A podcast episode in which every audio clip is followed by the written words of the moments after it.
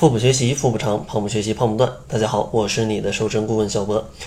这期节目呢，咱们继续接着上期节目来跟大家聊一聊，如果你是大基数的减肥者，那到底应该如何做才可以达到一种健康的减肥呢？其实呢，减肥啊，不管你是大基数、小基数，都离不开六个字啊，叫做管住嘴，迈开腿。那大基数的肥胖者，他们在减肥过程当中需要注意的点肯定是比常人要多的。那大基数的朋友，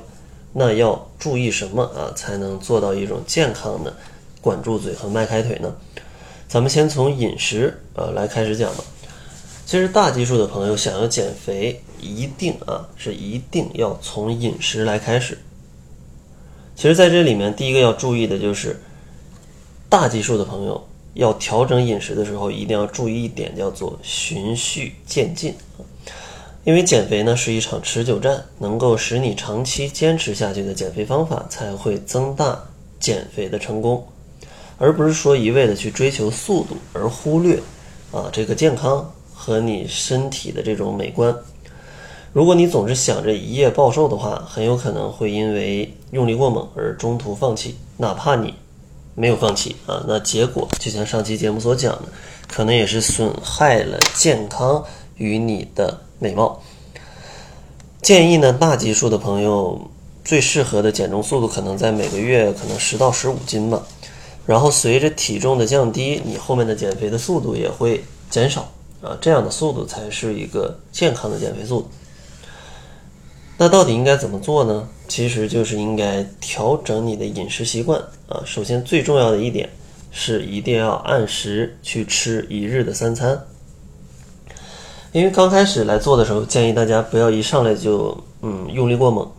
首先咱们要调整的就是要恢复一天三顿的正常饮食，并且呢戒掉一些呃超高热量的夜宵啊，然后最好还跟那些垃圾食品来说一下拜拜。不用刻意的去减少正餐的食量，或者直接不吃，因为这样不健康的节食方法不仅会危害到你的身体，而且非常容易暴饮暴食，带来的结果就是反弹。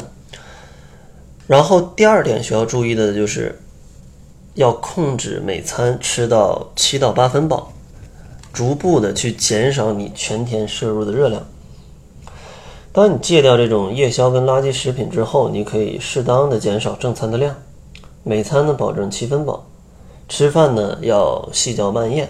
及时的去感受胃部向你传递的这种饱了的讯息，啊，以便你可以立即放下碗筷。当然，除了量的控制啊，其实在质上面，你也需要保证食材的健康和全面，均衡的摄入蛋白质啊、啊维生素啊、膳食纤维啊、矿物质啊、碳水化合物啊等等的这些营养成分。这样的话才能让你非常健康的瘦身。然后说完饮食呢，咱们简单来说一下这个运动吧。其实大基数的朋友运动也是要注意的一点，叫做运动要逐渐的去增加啊，去逐渐增加。因为你直接一上来就猛运动的话，这种重力带来的这种压力啊，会损伤你的一些膝关节呀，或者是一些什么关节啊。这个是不健康的，所以说咱们第一点要注意的就是要去做一些舒缓的运动来去消耗热量。比如说刚开始啊，咱们不适宜进行一些跑步啊、跳绳之类的这种让关节负重啊负重非常大的运动，咱们可以选择像散步、快走或者自行车或者是游泳啊这些比较舒缓的运动，他们是嗯既不会损伤啊。既不会很大程度上损伤你关节的，并且还有助于你消耗体内的热量的啊一种运动方式。然后第二个要注意的就是，咱们要去制定一个运动计划啊，保证每周可以运动个两到三次。当你的体重减掉一定的程度的时候，就可以去适当的来再调整一下你的运动计划。当然，刚开始的时候保持每周在。两到三次的一个运动量，使肌肉得到一定的运动记忆，啊是比较不错的。建议最好呢可以选择像游泳啊，游泳为主啊，然后搭配少量的力量训练，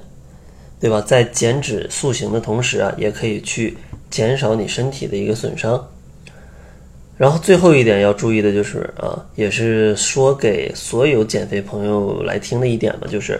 要学会使用见缝插针式的运动，啊，让你的全天都帮助你去消耗更多的热量。就像除了定期定量的运动啊，其实平时养成一些多动的习惯，它对于你消耗热量是非常非常有帮助的。比如说能站着，咱们就尽量不坐着啊；能靠走的尽量不坐车；能快走的咱们就不要慢吞吞，对吧？然后能爬楼梯的尽量别坐电梯。当然，这个对于大基数的朋友啊，咱们还是坐电梯吧，因为爬楼梯对这个重力对于你膝关节的一个影响还是挺大的。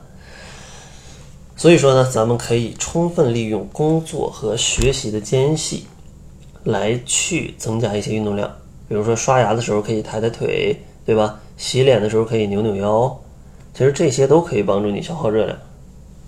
所以说，如果你真的没有整块的时间去运动的话，多借助一点生活当中的空闲时间去运动，它也是可以起到一种帮你消耗更多热量的一个作用的。好了，那也希望通过这两期节目，告诉一些基数比较大的朋友应该怎么样去健康减肥啊，至少让大家有一个思路。